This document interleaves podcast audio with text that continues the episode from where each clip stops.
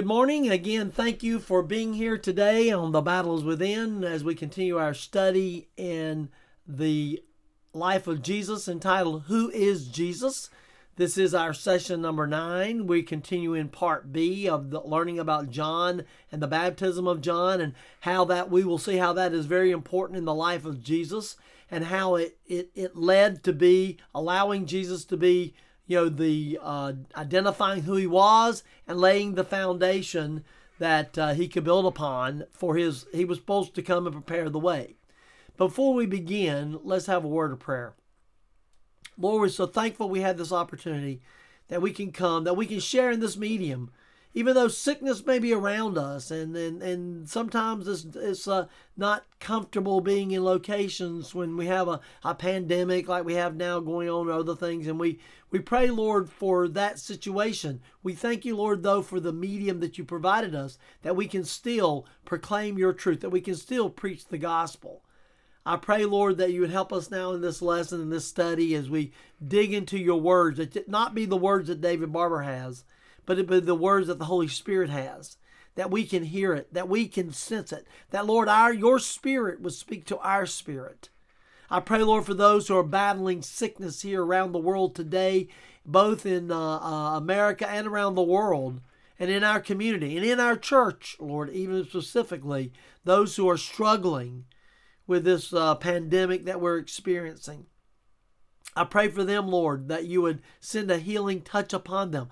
And Lord, uh, comfort the family as they uh, uh, try to assist and the isolation that's involved in this, Lord. I pray for that. I pray, Lord, also for those who are sick for other reasons. Lord, I know I have some relatives who have heart conditions and others that have some surgery. And uh, Lord, I pray for them. I'm praying for them every day. But Lord, I lift them up now before you. I pray, Lord, I know you care about what we care about. Lord, I know you you're concerned about our concerns. So I pray earnestly, Lord, for that right now. Again, we thank you for all you do for us. We pray, Lord, now that you bless this word, that it be your word, not my word. For it's in the holy name of Jesus we pray. Amen. Again, thank you for being here today. And We're going to jump right in. This is our second part of uh, the the uh, of our session entitled Jesus' baptism, and uh, we are studying in the. We continue to shift that gear as we've shifted now from the first gear of Jesus' life that was covering his uh, infancy, his birth, his infancy. But now we're shifting gears to his next ministry. But before we do, we have to bring on this character, this person that laid the foundation that was supposed that was foretold to be coming, and that was John the Baptist. We began our study last week of John the Baptist, and this week we're going to continue on, and uh, we'll see John and Jesus' first encounter. So, if you would get your Bibles and look at Luke chapter 1, beginning with verse 36 and 37. And Luke writes, And behold, thy cousin Elizabeth, she hath also conceived a son in her old age, and this is the sixth month with her, who was called barren, for with God nothing shall be impossible. Now, remember, this is the same type of message from the angel for telling the birth of Jesus included the birth of John. So, in the same message that, that Mary got concerning her being uh, uh, the mother of Jesus, was the message to her that her cousin Elizabeth also conceived a son in her old age. Now, Mary's, notice there was a difference. There's a difference. Both of them were miraculous births, no doubt. Uh, but Mary is informed that that just as your conception of Jesus is a miracle of God, so is your cousin Elizabeth.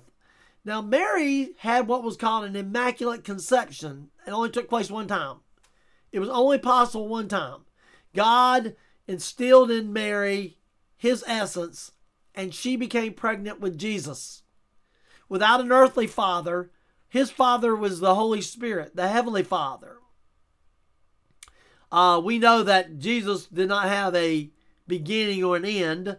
The the God Jesus did not have a beginning end because God the Father, Son, and Holy Spirit are all one. We talked about this in the Trinity. Go back and look at one of the previous sessions on the Trinity, and you'll see that that that they are one. They've always been. From the beginning was the Word, the Word was God, the Word was God. Same as the beginning with God. So we know that there is never a beginning of Jesus. But there was a beginning of the Jesus the man. The Holy Spirit came upon Mary and, and, and impregnated her, and she gave birth to a son, a man that was named Jesus.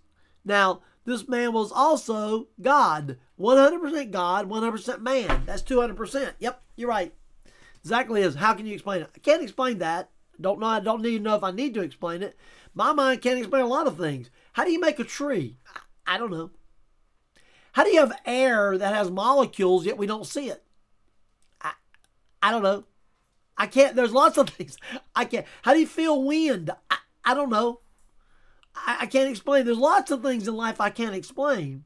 But I'm thankful that God gave us His Word so that we understand it by trusting His Word. Uh, faith is some things hoped for, the evidence of things not seen. So, I mean, you know, I believe air is available, but I can't see it. I feel it going in my lungs. I feel it exhaling out of my out of my lungs, out of my throat, through my nose. I feel it, so I know it exists. I don't have to see it. I have faith in it. Anyway, we see that Mary had an immaculate conception, but Elizabeth also had a miracle, uh, uh, uh, making it humanly possible for this lady who was well past. It says she was well past childbirth years. So I mean that could be. I mean I don't know that I don't know if I've seen anybody uh, give a age estimate of, of Elizabeth, other than say that she was well past the childbearing years. Her and her husband both were old. It was evidently so old that it was a miracle in anybody's mind to see Elizabeth. It wasn't like a, an, an, older pregnancy. You know, in our society today, we can have women in their 50s having babies. it happens. Uh, I don't know if any women in their 60s are having babies, but I guess it's possible. But let's say that was the case, then Elizabeth would be in her 70s or 80s. Because it says, well stricken in years. That means she was really old. Yet here she becomes pregnant. And Mary hears this exciting news and decides to travel um, and no doubt help her with her pregnancy because she figured she would understand, be able to communicate with Elizabeth things that she could not share with other people because they both were mentioned by the same angel. So look at verse 39.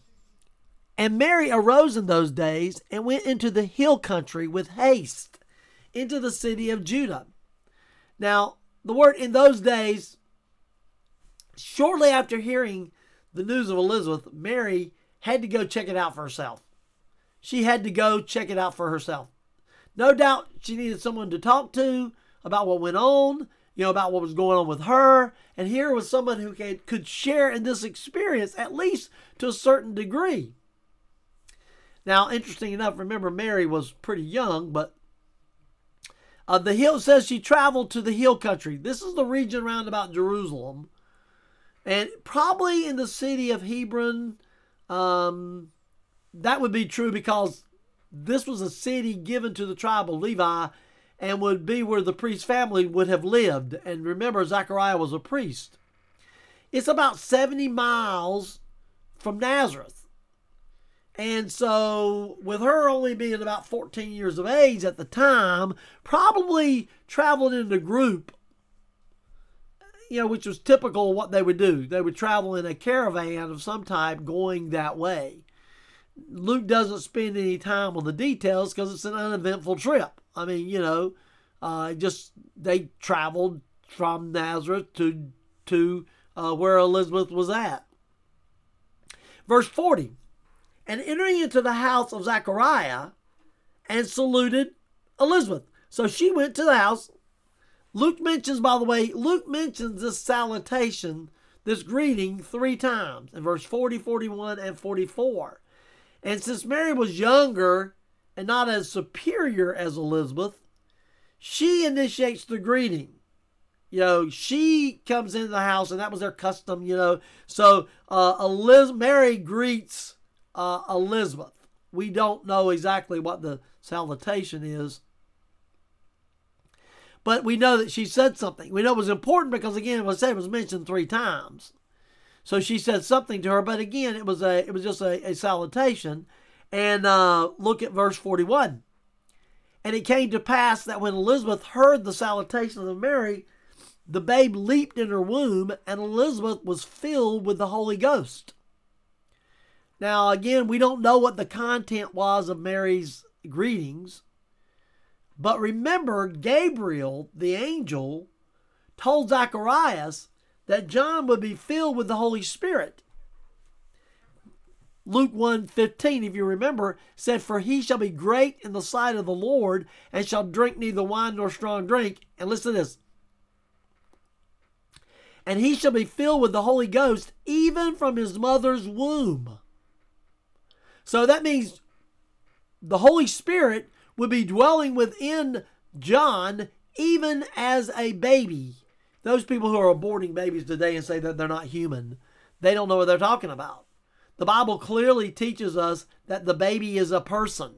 John was a person in his mother's womb, and the Holy Spirit was possessing him.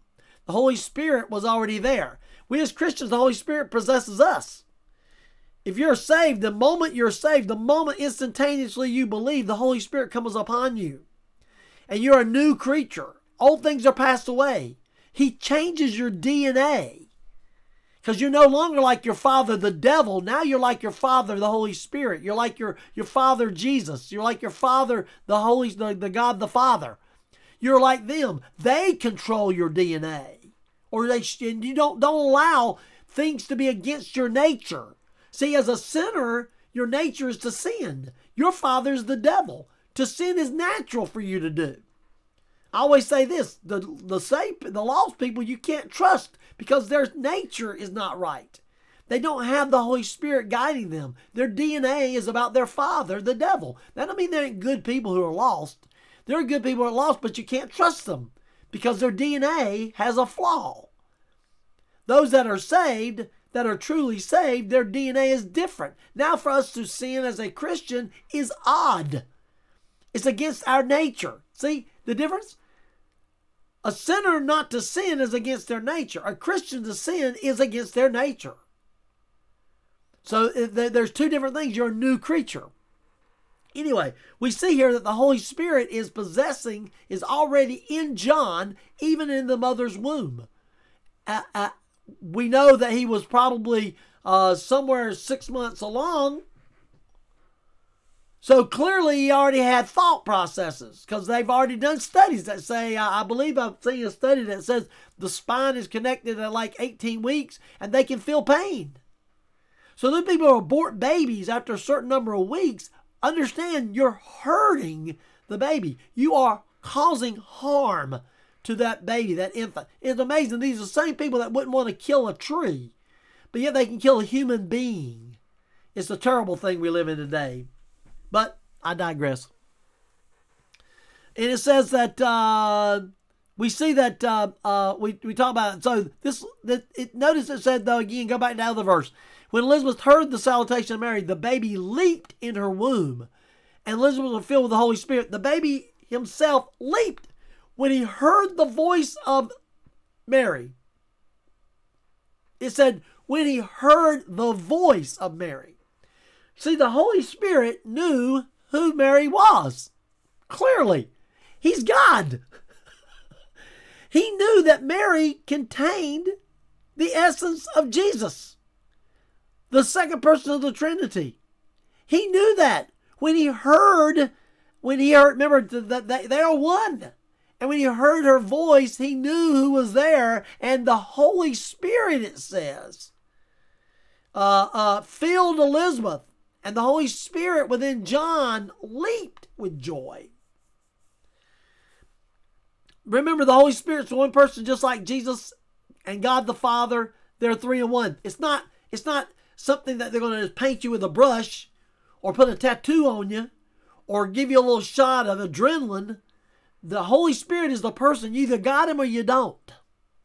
You can't get a little of the Holy Spirit. Either got him or you don't have him. Now people say, hold on, I don't understand. Okay. I'll, I'll explain to you simple enough. There's three forms of sanctification. The first stage of sanctification is called positional sanctification. That means at the moment you are saved, you are set apart. The Holy Spirit sets you apart and you get it all. You get everything the Holy Spirit has to give you on that same day. You have the Holy Spirit. You have the power of God in your life to change your life completely. You're a new creature. You don't get part of the Holy Spirit, you get it all. That's the positional sanctification. Now, there's something else we call progressive sanctification. That means as you live your Christian life, as you study God's Word, you find ways to surrender your flesh more to Him because you're being led by the Holy Spirit and you give up those things that you become habited because sin is a habit. And we have to fight against those sins. The flesh, Paul said, the good I would do, I do it not, and the, would not, the, the bad I would not do, that I do. See, progressive sanctification is the process by which we continue to allow the Holy Spirit living within us to take control. I've heard it said we must empty our cup so that He can fill it. So we have to get rid of those things. That's progressive sanctification. And then finally there's called perfect sanctification. That's when you are saved, when you're when you die, you are then in the presence of God and all that old sinful stuff is gone. Now you are perfectly sanctified, set apart for God. So we know you have the Holy Spirit. Um, now remember, if John had the Holy Spirit and he had the presence of Godhead of the Holy Spirit inside of him, then one of the attributes of God is omniscience, right? All knowing. Clearly, God the Holy Spirit, the third person of the Trinity, could easily sense the second person of the Trinity when he walked into the room. I, I mean, he clearly could. So the Holy Spirit sensed the Holy sensed Jesus in the room and leaped with joy. See, God wants to be with the Trinity. That was one of the things when we get to this point that we'll have to struggle with, and I have to do some more studying on because it's a difficult thing to understand. How could God forsake Jesus? How can the Trinity turn his back on Jesus, being that they're one? So we'll get there when we get there. But the point was, they want communion with each other. Jesus prayed without ceasing, constantly in communion with God the Father and the Holy Spirit, constantly in union. They don't do things apart from each other, they're one. Therefore, when the Holy Spirit and Jesus walks into the room, they're one. And they leap with joy. The, the, this passage, by the way, demonstrates that John was influenced by the Holy Spirit even before his birth. He leaped. He leaped as a result of the Holy Spirit. The Holy Spirit caused him to leap. The Holy Spirit can cause you to leap in life. The Holy Spirit can control your life just like He did John's. John was controlled by the Holy Spirit in his life from his mother's womb. You know, some believe now, interesting enough, that John repented in his mother's womb. You know, how can anyone yield to the Spirit, they say, without turning away from the flesh? Some believe that John sensed Jesus present as being something greater than himself.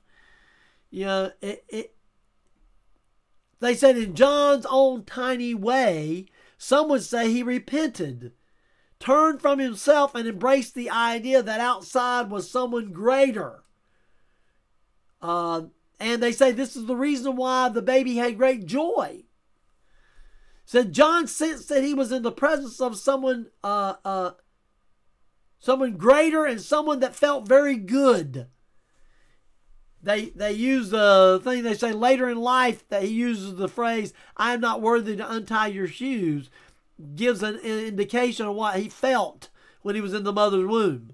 Some would say, therefore, that believe they believe John emotionally turned from himself and embraced the presence of Christ as greater. And they said that's called repentance. Let me tell you, I do not agree with that at all. I've thought about it, I prayed about it, and I tell you what God told me. I don't agree with that. You see, salvation requires an acknowledgement of one's sin. Children, especially those in the mother's womb, had no sin. They're truly innocent. That's innocent blood that people are shedding today through abortion is innocent blood. Innocent blood. Blood not worthy to be sacrificed. Innocent blood. But to be to, for repentance to occur, then there had to be sin.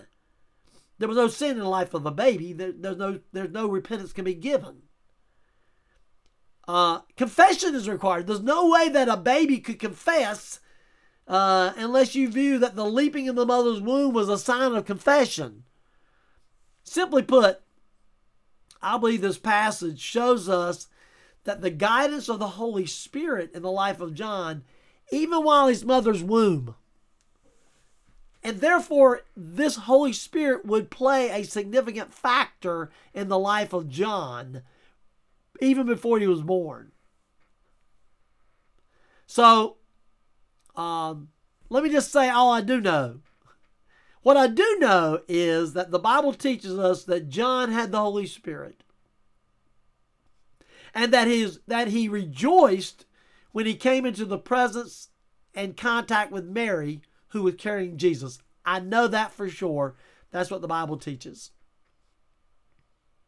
Now, uh, it's interesting. You must remember that the baby John remained in Christ's presence continuously for three months. Right? Luke 156 says, And Mary abode with her about three months and returned to her own house. So Mary stayed with Elizabeth for about three months and then returned home. Um, now, you can correctly interpret that as saying spirit filled baby John, who leaped for joy when initially encountered Christ, remained in the presence of Christ for three months, right?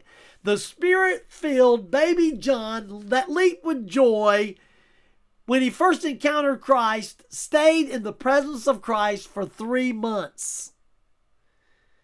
No doubt changing his life forever, even in the mother's womb. I, I, can only imagine how affected John the Baptist, as how this affected John the Baptist as he remained in the presence of the Almighty God, but he possessed the Almighty God. Uh, you know, many years later, um, I believe that this is where John said when he saw Jesus, no doubt his spirit within him leaped again. And he said, uh, One who is more powerful than I will come the straps of whose sandals I am not worthy to untie. See, he knew his unworthiness and when he was born because the Holy Spirit revealed him to him. So now let's look at the birth of John. Luke 1, 57 and 60, and then verse 80. Now Elizabeth's full time came that she should be delivered, and she brought forth a son. And her neighbors and her cousins heard how the Lord had showed great mercies upon her, and they rejoiced with her. So we see Elizabeth delivers the miracle baby. This was a miracle that was recognized by the family and neighbors. People knew this old woman having a baby was a miracle. There's no way they recognized it as a miracle. Elizabeth Zachariah was now now completed, they also they recognized that this was a blessing of God because they now this barren woman who lived her life with shame for not having any children, now in her senior twilight years, now has a son.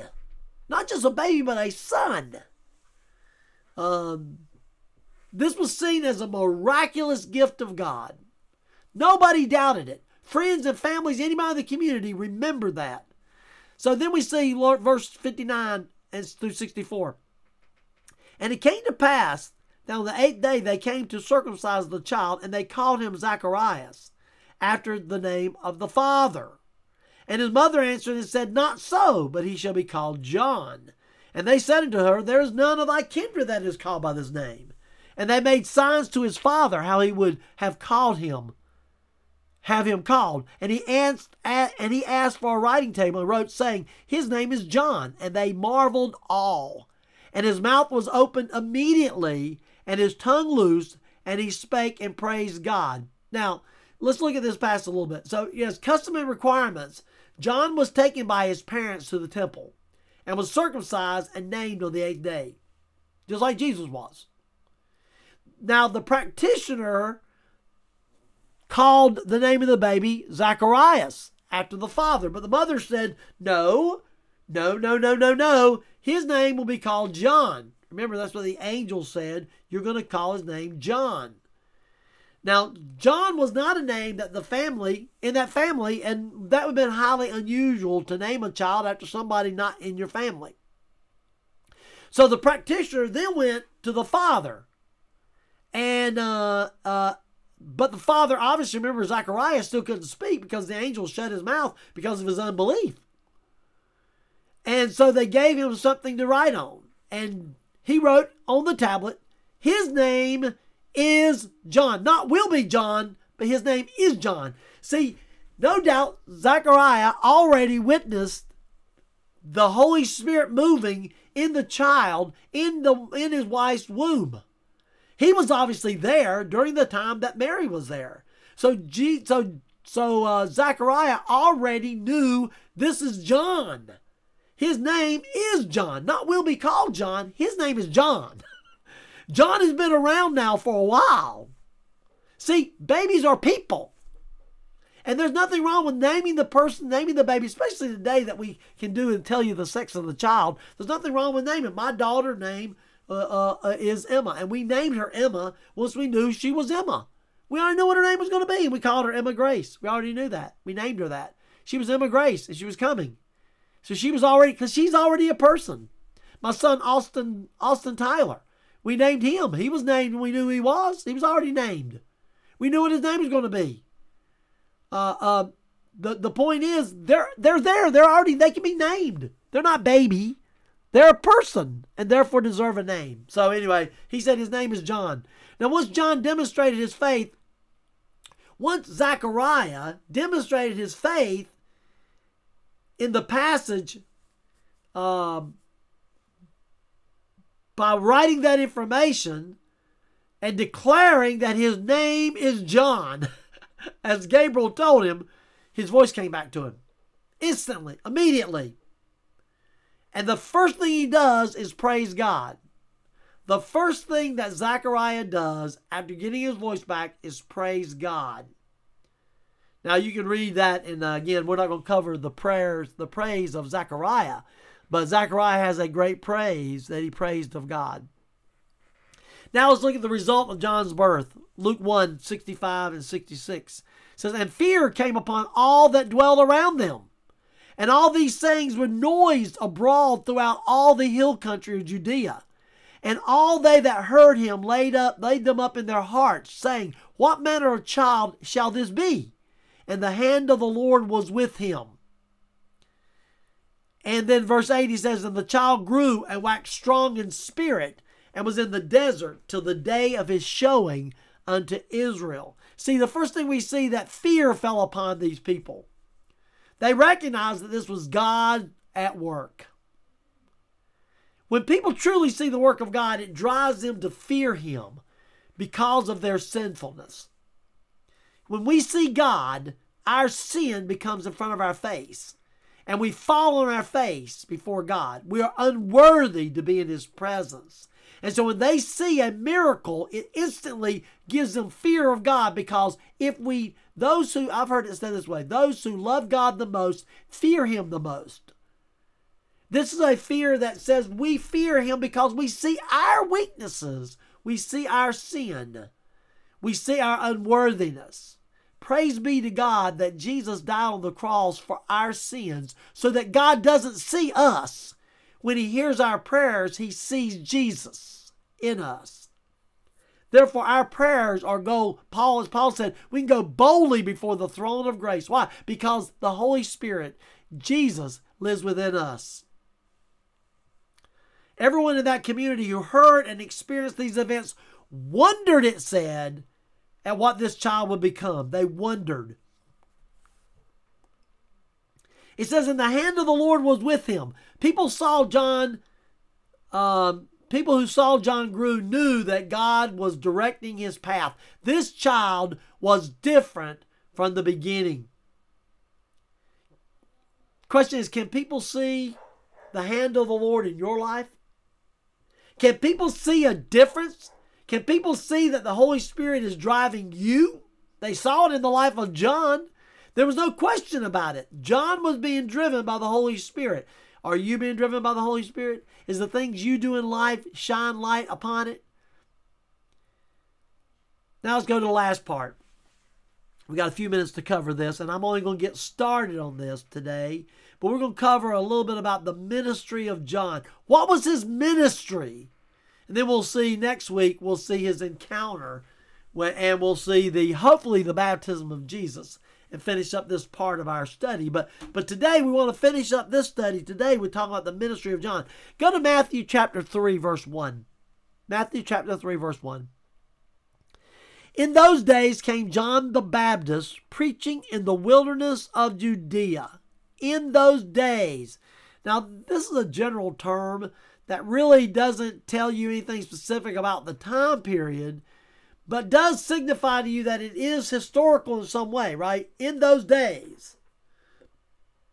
It says, came John the Baptist. John was specified by the use of Baptist.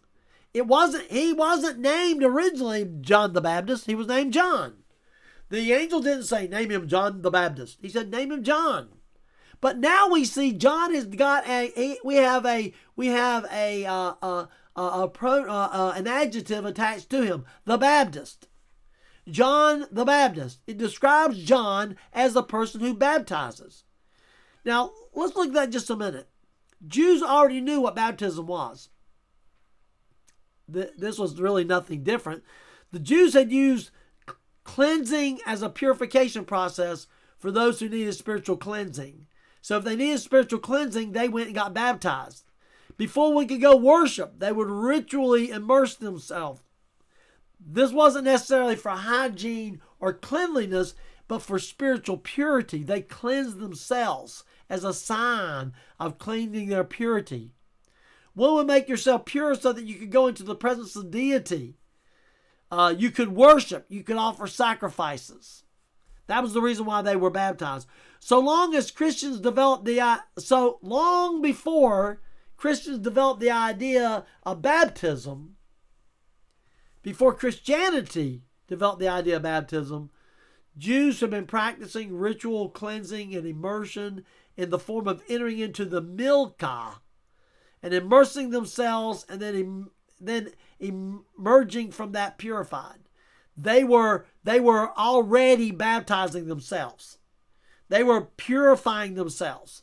They were cleansing away the, the, the, the, the, the filth of this world so they could go boldly before the temple of God, the essence. They could put aside, they could cleanse themselves, uh, uh, ritually speaking, already. Uh, it was later on used by the Jews to uh, as part of a process when they converted Gentiles into Judaism. They would go through the process of baptizing the Gentile into Judaism. It was a sign of entering into this new covenant, this new relationship with God. Eh, doesn't that sound like baptism today? Needless to say, the Jews had no problem at all with what John was doing and, and matter of fact, it was seen as a needed effort by everybody that heard him. Who today does not need to be cleansed? I do, don't you? Don't we need a daily cleansing from God? Don't we need a daily purging of our sins? Don't we need a daily well maybe so I don't I'm not in favor of baptism but one time. I don't think you need to be baptized again. Uh, I think that's what Jesus told Peter, you don't need to be baptized all over again. You just need your feet washed.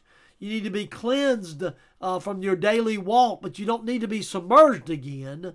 So I'm not in favor of that, by the way, uh, because I think that that's I think you're baptized one time, and and to get baptized again would say you question your baptism, you question your salvation, and I don't think that's God's intent for us. Now, if you were baptized before you weren't saved, then baptism clearly would be something you'd want to do because your baptism before meant nothing. It was an outward sign for no reason. Anyway, needless to say, the Jews had no problem with that. As a result of this call to purity, uh, the the purity, as it's called, the purity by John, repent for the kingdom of heaven is a hand, right? The crowd felt God, John was a godly man bringing a message from God. So, as a whole, the community accepted John. Interesting enough, they accepted John and his ministry.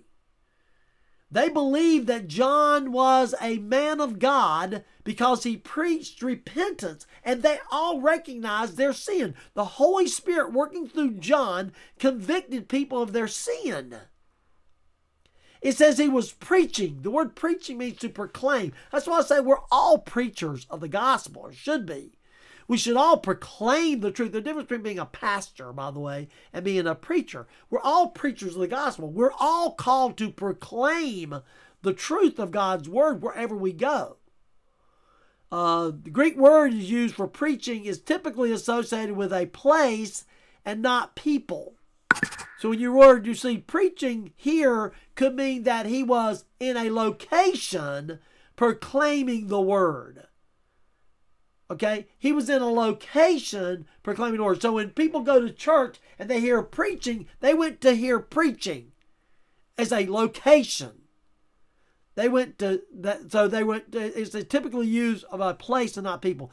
Uh, this led to more evangelistic effort than the other phrase that could mean teaching when directed at someone you had a personal relationship with.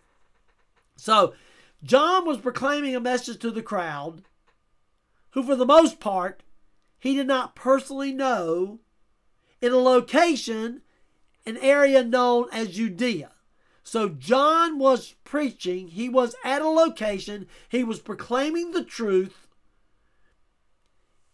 in the wilderness of Judea. This was the wilderness John preached in is precisely desert. He was preaching in the desert. Wasn't precisely desert, but it was it was on the outskirts. It was a deserted place. It was out away from the city. In the wilderness of Judea.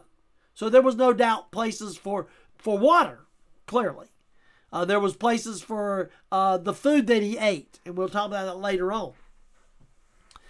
Uh, this wilderness of Judea is kind of a vaguely defined area it includes the lower Jordan Valley north of the Dead Sea and the country immediately west of the Dead Sea. That was the area in which John was doing his preaching. Now, this was also a very a very hot and apart from the Jordan itself, mostly arid, though not unpopulated. In other words, it wasn't necessarily the greatest farming community, but there was some vegetation, there was some water, but it was a wilderness. It wasn't a place you're going to see a lot of people go to to put their houses down, build their families. And there, there were some people, but limited because it could not sustain, the, the land could not sustain large groups of people.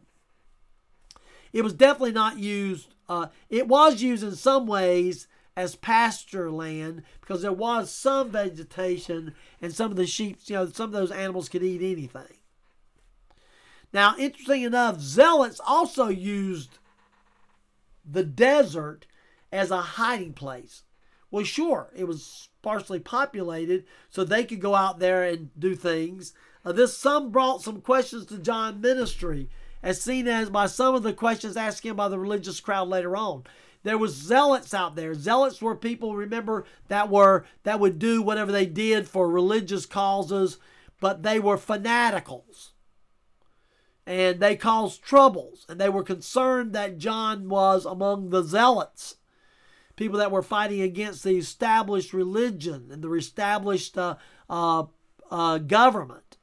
And they would go out there and hide in the wilderness. Matthew chapter 3, verse 2 says, And this was the message that John gave, saying, Repent, for the kingdom of heaven is at hand. Now, saying, Repent ye, repent ye, for the kingdom of heaven. John message was a call to repentance. Now, some think that repentance is mostly about feelings, you know, about feeling sorry for your sin. I feel sorry. Yeah, and, and yes, you should, you should feel sorry for your sin. But repentance is not about feeling sorry for your sin, but it's an action word. You know, you can feel sorry. I can feel sorry for somebody but never help them. Then I didn't help them.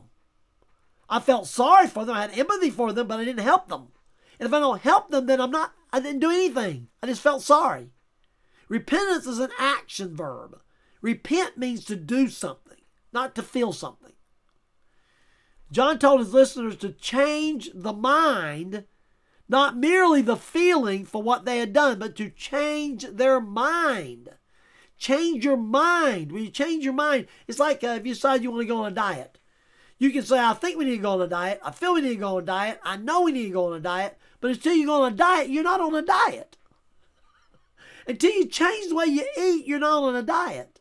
And John was telling his listeners that they need to change their mind. The battle is within the mind. You know, that's the name of our ministry. The battle is within. See, the battle is within the battle for the souls within us. It's not the world. It doesn't what the world does to you, it's how you respond to what the world's doing. It's how you respond to God. It's how you respond to sin. It's how you respond to the reading of a word of God. It's how you respond to the action that God. The battle's within us. And that's the name of my ministry, right? The battle's within. But we see John was telling them the battle is within them. Repent ye. Repentance speaks of a change of direction and not just a sorrow in sin. Now, uh, is repentance something we must do uh, before we can come to God? Yes. The first step in coming to God is to recognize your sin and the need to turn from that sin. You got to recognize you're a sinner. That's why I said John could not have been saved in the womb because he had no sin. And how could he recognize something he didn't have? Now, without that determination to repent for your sin, there can be no turning from God. You got to get somebody lost before they can get found. Simple enough. The call to repentance is essential and must not be neglected. It's entirely accurate to say that it is the first word of the gospel. Let's look at that. Repent was the first word of John's baptism gospel. Matthew 3, 1 and 2, we just saw. Repentance was the first word of Jesus' gospel. Matthew 4, 14 and Mark 1, 14 through 15. Repentance was the first word in the preaching and the ministry of the 12 disciples in Mark chapter 6, verse 12. Repentance was the first word in the preaching instruction Jesus gave to his disciples after his resurrection in Luke 24, verse 46 through 47. Repent was the first word of exhortation in the early Christian sermon in Acts 2, verse 38. Repent was the first word in the Apostle Paul's mouth throughout his ministry. We see repentance, repent is the key word in the kingdom of God to get Christians right. We must repent of our sin. That's a turning away of our actions. For the he says, why? Why must you repent? John said, For the kingdom of heaven is at hand. The kingdom of heaven. God wanted people to know that the kingdom of heaven was near, uh, as close as your hand. The kingdom of heaven is near. It wasn't as distant or as dreamy as they imagined. This is why John was so urgent in his call to repentance. If the kingdom of heaven is at hand, then we must get ready now.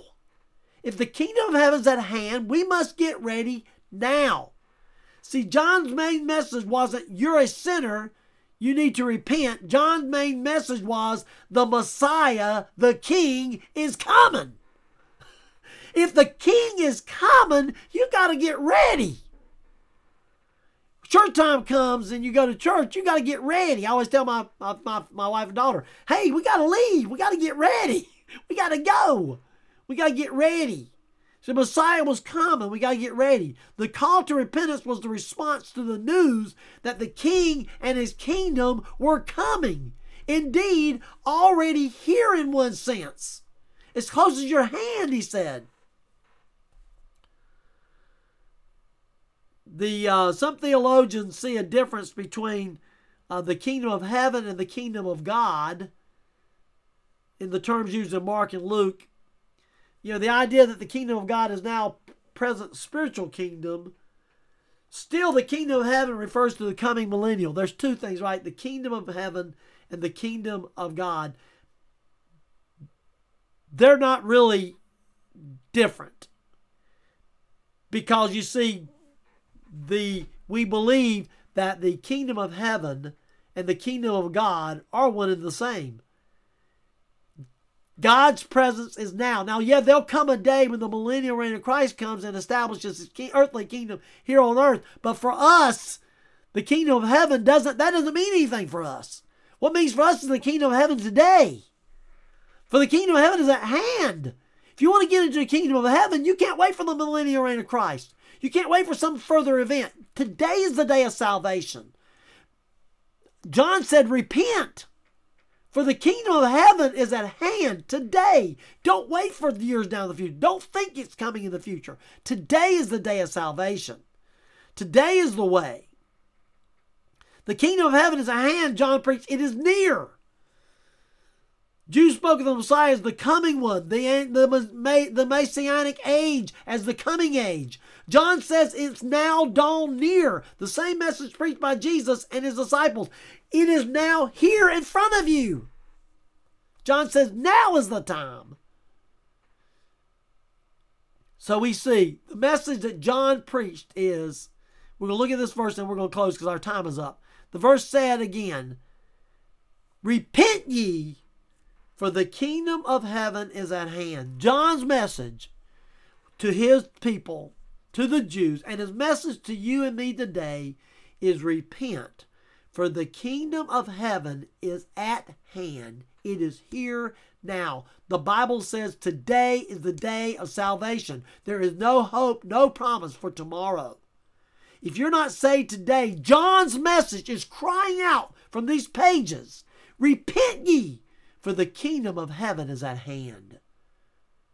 If you're not saved today, I pray that you would repent of your sins, confess your sins, ask God to save you. The Holy Spirit will come upon you and will convert you and will change your DNA. You will now be a child of God and not a child of Satan.